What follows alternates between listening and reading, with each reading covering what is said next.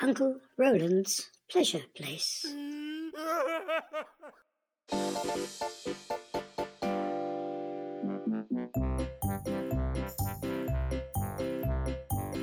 Episode eleven. You will remember Deborah and Derek had just returned from the moon to find Charlie had been taken to the Nooky Hole. The Nooky Hole is in the wash. The Nooky Hole is in the wash. Follow us and don't get lost. Follow us and don't get lost. The Grinsters were back, flying around Deborah and Derek, winking with their big eye and smiling with their big mouth. The Nooky Hole is in the wash? What are the Grinsters talking about? Deborah asked. I don't know, said Derek, but I suppose we have to follow them. The Grinsters flew across the purple grass, past the entrance to the Forest of Colours, past the big white hospital, past the restaurant, towards a big high hill covered in the purple grass, and in front of the hill was a car with a house on the roof. Charlie's car. The Nooky Hole, the Nooky Hole, in you go, but don't be slow, in you go, but don't be slow. The Grinsters flew higher in the air, so high they were able to pass right over the top of the hill and away to help other children. Behind Charlie's car and in the side of the hill was a big hole, the Nooky Hole. Before they even stepped into the hole, they could hear the machines. Deborah looked at Derek, but before she could even ask what the noise was, a voice cracked out from the loudspeaker above their heads. So, now you have been naughty, what have you done? We've not been naughty, called Derek. What, what, what, what, what, what, what, what, what? You've not been naughty? No, said Derek. Then go away. Go, go, go, go, go, go, go, go, go, go away. We've come to see Charlie, said Derek. Charlie's been naughty. Charlie lost Deborah on the moon. Now go away. No, said Deborah. I'm Deborah. He has not lost me. I'm back from the moon. What, what, what, what, what, what, what, what, what, what, what, what, what? It's true, said Derek. Charlie has not been naughty. Hmm, hmm, hmm, hmm, hmm, hmm, hmm, hmm. Then you had better go and get him out. Out of what? Asked Derek.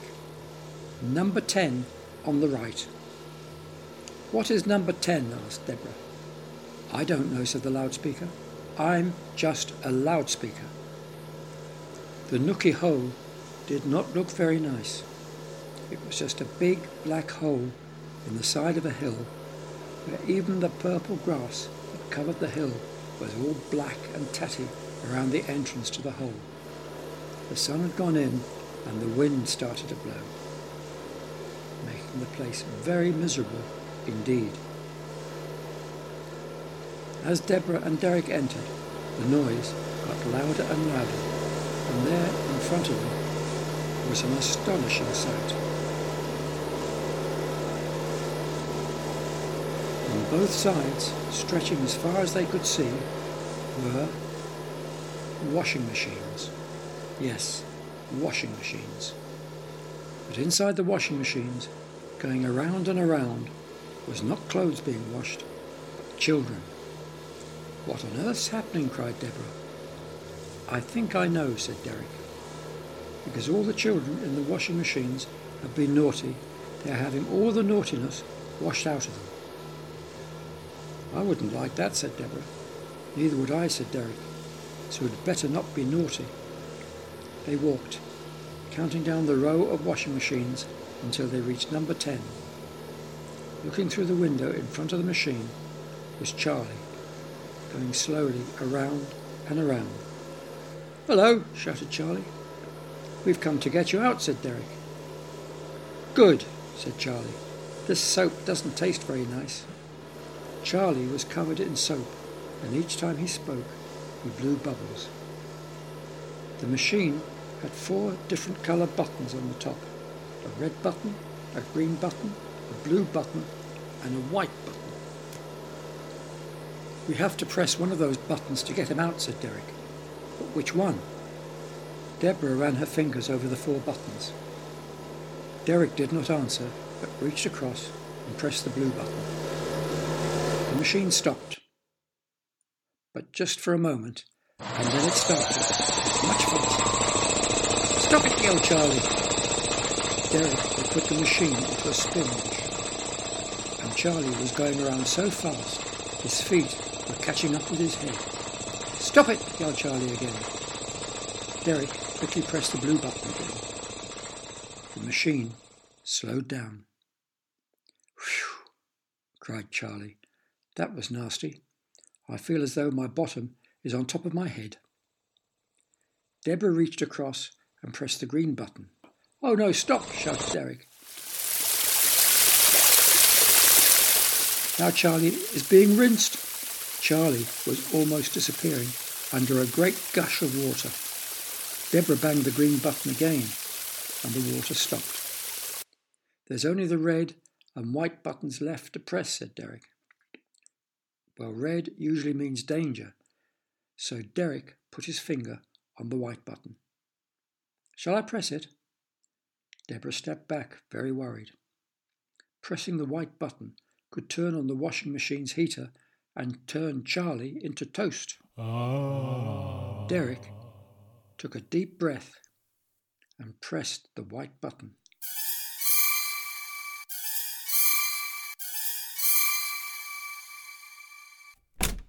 The washing machine door had clicked open and Charlie stepped out. "Wow, I feel so good," said Charlie. "I think every bit of naughtiness has been washed out of me." "But you weren't very naughty," said Deborah. "I still should not have pushed you so high on the swing." Charlie was looking very bright and clean after his visit to the washing machine. "Come on, I will take you to the Whizzing Tower." Charlie opened the car door. "It's great fun." Derek did not like the sound of the Whizzing Tower. He had fallen off the moon, had a peanut in his ear, lost his shoe, been captured by a tree and tickled in the tickling field. That, he thought, was enough for one day. "Haven't you got somewhere a bit more peaceful?" Deborah had fallen off the moon as well, had an argument with some musical instruments, ate a lunch under a hat, and played tennis against the best tennis player in the world, and she really did not want to go to the Whizzing Tower either. She certainly did not want to whiz, whatever that was. "Then how about going to the rubber room?" said Charlie. That sounded too noisy as well, so both children shook their heads. "Stop!" shouted Derek. The car skidded to a stop in front of a big sign. Written across the top were the words, "The Talking Orchard." "Now that sounds a bit more peaceful," said Deborah. "Let's go in there." "Yes," said Derek. "I think I might have a rest under one of the trees."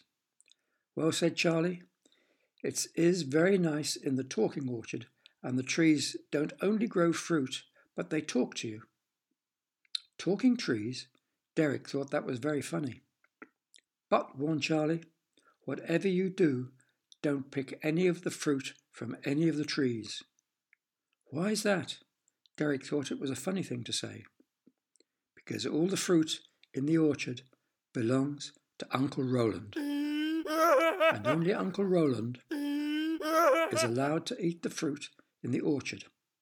Come on." Deborah opened the car door and with Derek went through the gate of the Talking Orchard.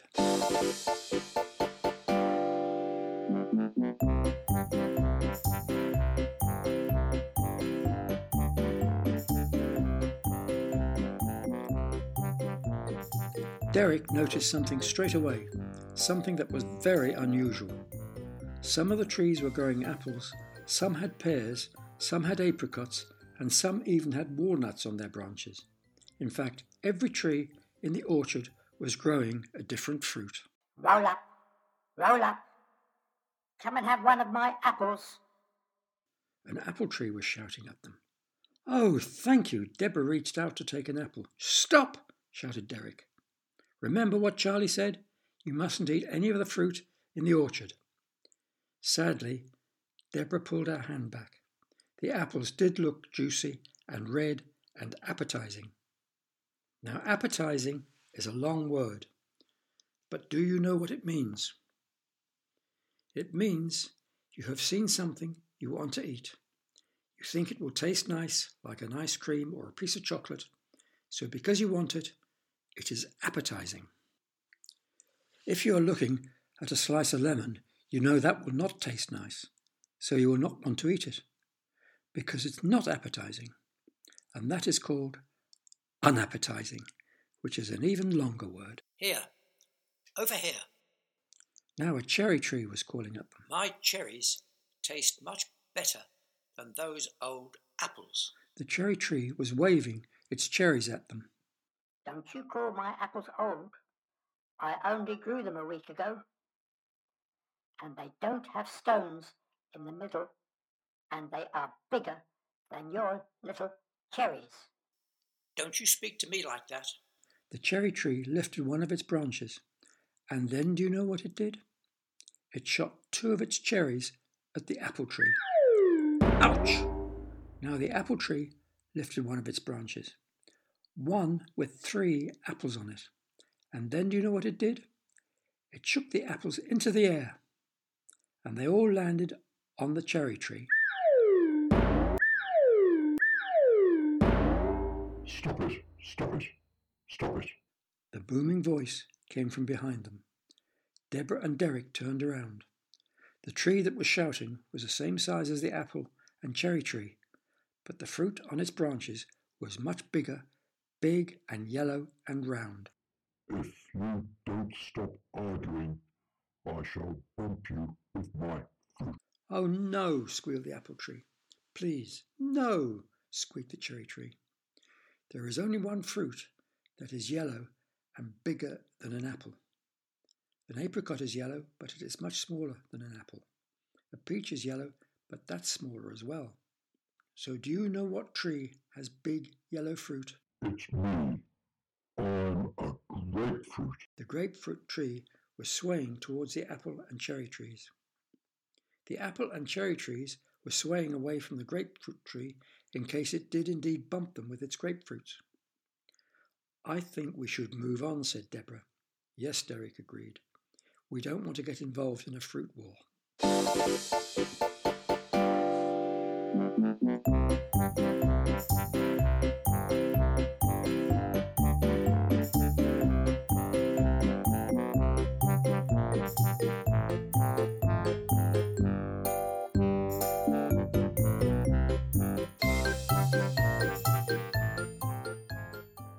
I will give you two of my apricots for one of your peaches.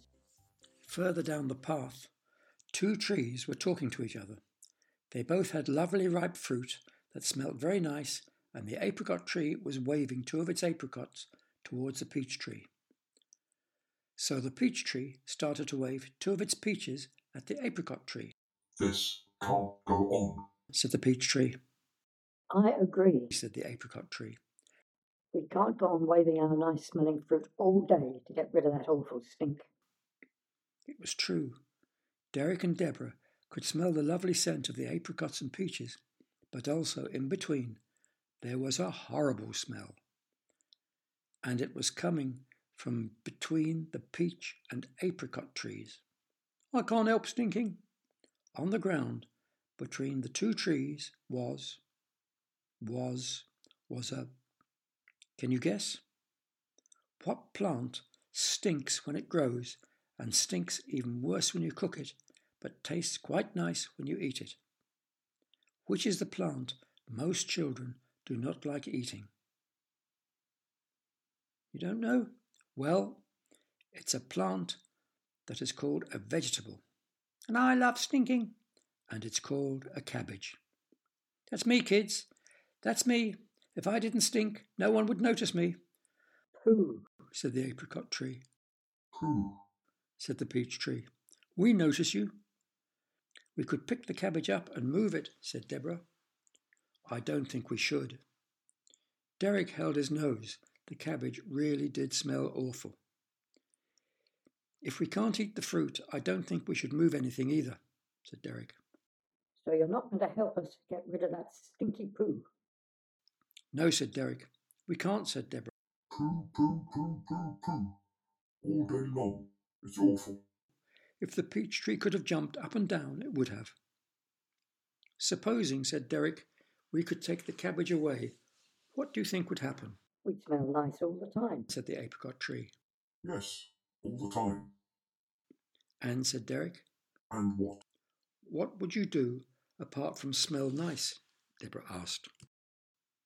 The peach tree and the apricot tree went very quiet. Uh, not much. We trees can't do much except grow fruit, grumbled the peach tree. So if the cabbage wasn't here, you would have nothing to talk about. That's right, said the apricot tree. Yes, I think you had better leave the cabbage where it is. Then we can go on complaining about the smell.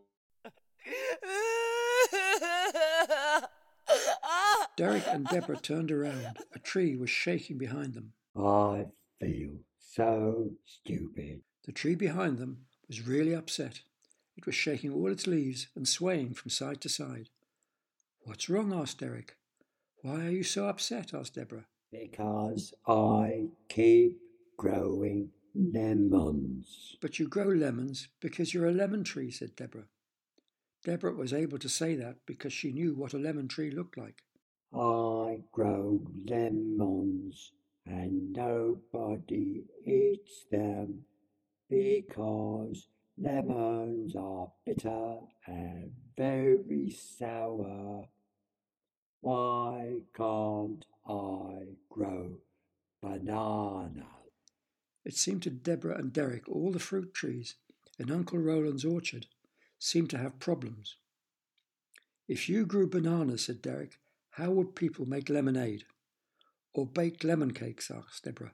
Or squeeze lemon juice, said Derek. You can't get much juice out of a banana. The lemon tree suddenly spread out its branches and seemed to stretch a bit higher.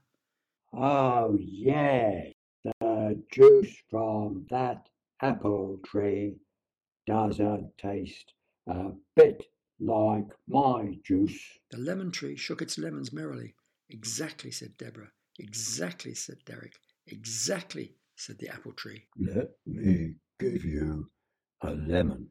The lemon tree leaned forward and offered Derek one of its lemons. This is to say thank you for letting me know how important I am. Derek didn't really want a lemon, but if he refused, it would upset the lemon tree.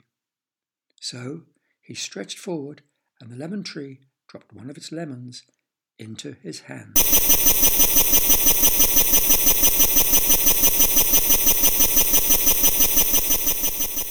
Outside the orchard, Charlie heard the noise. That was the sound of someone taking fruit from a tree in the orchard.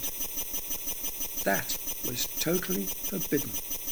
He opened his eyes wide, he opened his mouth wide, he put his hands to his ears, and he bent forward in fright. Someone was in trouble. Someone was in big trouble. Deborah and Derek were the only two children in the orchard. Charlie took a long drink from his bottle of ouch. His friends were in trouble. Big, big, big trouble.